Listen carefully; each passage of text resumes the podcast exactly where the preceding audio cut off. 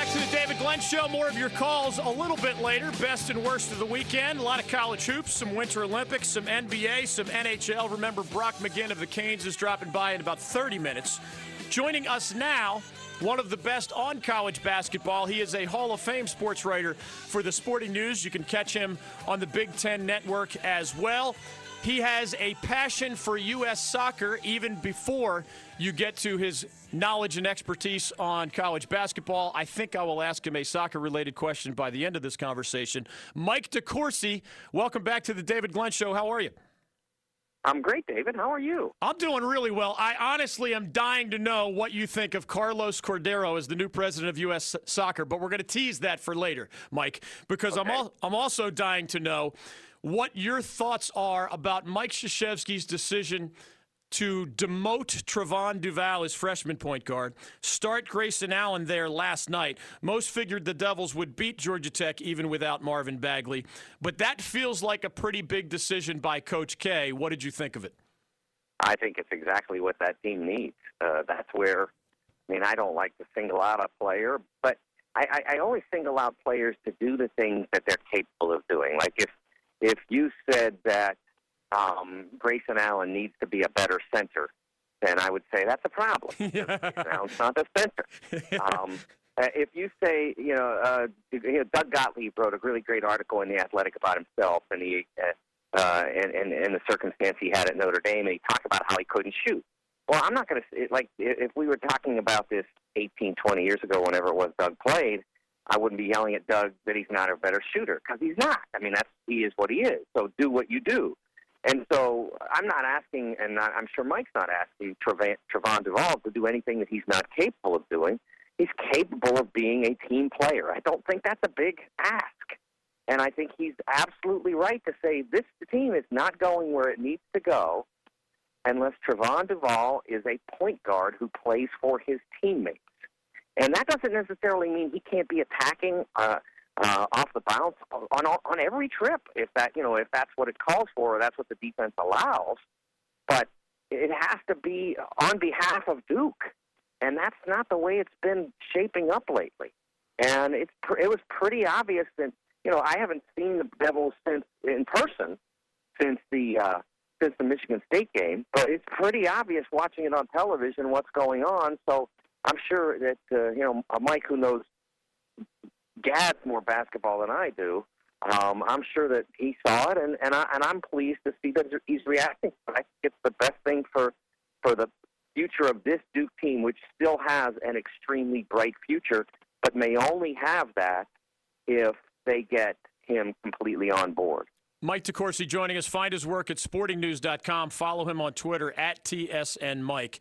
The committee came out with its official bracketology update this weekend. When you think about the Blue Devils' ceiling, and you talked about their their potential, UVA, Villanova, Purdue, and Xavier, at least for now, are the projected one seeds. Duke is among those on the two line. Carolina and Clemson in the ACC are among those on the three line. Are you still a believer that as Coach K tinkers, uh, you know, Marvin Bagley was missing, but only because of what they're describing as a mild knee issue last night? Alex O'Connell was in the starting lineup as, as a freshman sharpshooter. Are you still a believer that, you know, the Blue Devils belong on tier one, if you will, on your short list of those with the best chance of winning the national championship? Yes, as of now, absolutely. Uh, I mean, because you look at those issues and you say they can be fixed. Uh, it, it's you know it, it it it doesn't guarantee that they will be fixed, right? But they can be fixed. Their defensive issues. I mean, they, they, they can get better. I don't think they're ever going to be really good. I mean, I'm impressed that Mike's hanging in there and trying to get them just to be better because that that's been a real fight. Uh, but that's I guess that's the job. Um, but it the defensive issues they they they can you know they they're going to struggle to conquer, but they can conquer them enough that if they have everybody pulling in the same direction when they have the basketball. And there's nobody that can do the things that they can do. But they ha- they only can do those things at the level that they would need to do to win a national championship if Trevon is their point guard. Because it, great, look, great, they can win with Grayson. They can win games, but they can't. I, I really don't believe they could win six in a row. I don't know who would believe that. I mean, maybe Grayson would. I mean, he's a confident player, but it didn't work last year. uh, during the periods when that was enforced, and I just thought, I, I, like I said, they can beat a lot of people. They can maybe even beat Carolina at home playing that way, but I don't think they could win six games in the national championship to do that. Luke Maye of Carolina had a record setting game uh, 15 of 22 from the field, 33 points and 17 rebounds as the Tar Heels got revenge on the Wolfpack in Raleigh. We sometimes lose the forest for the trees because we don't see uh, the whole nation as often as you do. Help us understand the Luke Maye story from the somewhat of an outsider's perspective because he was a five points per game guy last year. He hit the big shot against Kentucky but virtually nobody saw this coming. I mean, after I write down Marvin Bagley on my All ACC ballot, the next names will be guys like Luke Maye of Carolina and Devon Hall of Virginia. I'm not sure if the May family saw this coming during his junior year. how, how do you describe his place in sort of that most improved universe? I wonder if, I wonder wh- whether the story, you know, the fact that he was willing to take the walk on role um, if that had been what was necessary. Um, sort of adds to the charm and yeah. all of that. But it, it you know, it, it, it's not really an essential part of the story because the reality was, is he was a borderline top hundred guy who went into one of the bluest of the blue bloods and became an All American, like in three years. I mean, that's still crazy. Yeah. Whether or not he, you know, whether or not he was willing to be a walk on, I mean, that's, that's cool and neat and all that, but I mean, what he's doing, like if they'd offered him their last scholarship uh, and said, uh, hey, you know, we, we like you. You think you're a great kid, great student. You know, you're a Carolina legacy, all that. So we'd love to have you in our program, which is kind of what they did. They just, you know, uh, they just said uh, that uh, we kind of need this other guy too. Uh, but you know, it's still nuts that he's a first, you know, he's a second team All American, first team All ACC level player um, when he was a borderline top hundred guy. I mean, it's I, how how did how does that guy get to here from where he was three years ago? And you know, was he misevaluated? Was you know, did he has he worked his way into this? Um, but you know, the, in the way that you know the the best players you know just keep plugging at their game until they get it to this. I mean, there's a lot of questions there. I think it's a really fascinating story and it's exciting to watch him play. He plays with a with a great joy. Uh, obviously, he's really happy being at Carolina, and you know, it, it, it, this, what this does is it can, you know it continues to burnish his, his legend. I mean, if, even if he'd never made another basket after what he did in Memphis last year, he's still a Carolina legend because they don't win it without what he did down there. Um, but but now he's backing that up with with like I said, I don't think he can be a first team All American. There's just a lot of really good players, but I don't see many ways that he's not a second or third. And I think it'd be it, I think it'd be hard to keep him off the second if he keeps doing things like he did on Saturday. Mike DeCourcy joining us on the David Glenn Show. Fun follow on Twitter at TSN Mike. You can also catch him at times on the Big Ten Network and in Big Ten country this weekend. Two of the highest ranked teams in the country went head to head. It was Michigan State over Purdue in that Big Ten showdown. Do you view both of those, Mike? You, you mentioned the top tier that includes the Blue Devils. Tell us who else is on that top tier, and does it include both of those uh, Big Ten powers? Well, it definitely includes Michigan State, but they they're kind of like um, Duke. Although they don't have as many issues, they still have questions to answer, and they still have to figure out exactly what their best self is. I mean, they've been situational. Okay, today we need this, so we got these. You know, they basically have 12 guys they can throw out there. Today we today we need to be this. Like Saturday, they wanted to play Isaac Haas, the seven-two center from from uh, Purdue, straight up and not help. Yeah. And you know, and and that way they could keep their uh, defense uh, aligned to the three-point shooters that Purdue has so many of. And well, Michigan State could do that better than anybody because they got literally five guys they can put into that matchup. And and, and the fourth, the fifth, uh, is their best defender, and they don't want to have to. Jaren Jackson, they don't want him to get fouls that they don't need to. They got four other guys that they can put on the floor and trust to battle him. No one else has that.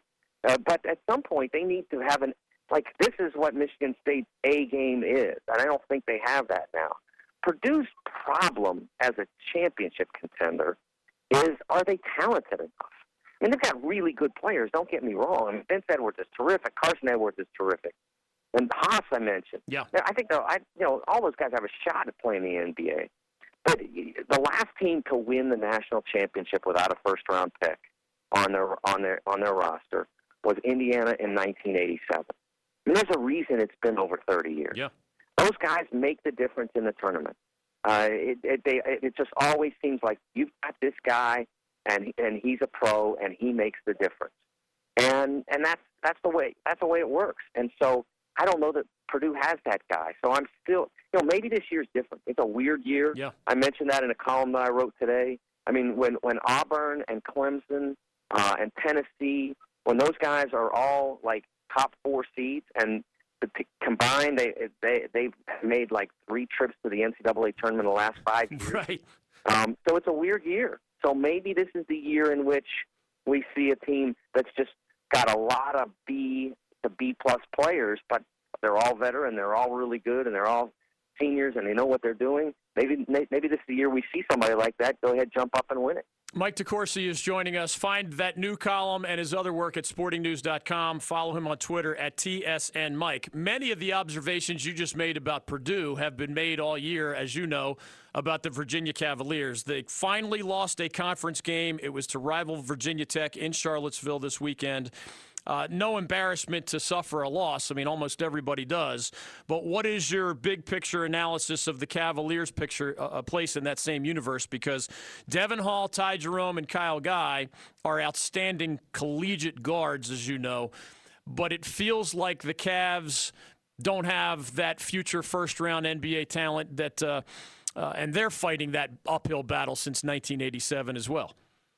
Yeah, I mean, the year that they had. Uh and uh, Justin Anderson, that was the year. Okay, now we got like our first round pick, and we got guys around him. Malcolm Brogdon, who's a pro, um, Perrantes, terrific point guard. That was the year, and then Anderson gets hurt and never gets back, and so they never really got it together again. And that that was really a shame because you know I thought that that was the year in which they did have enough.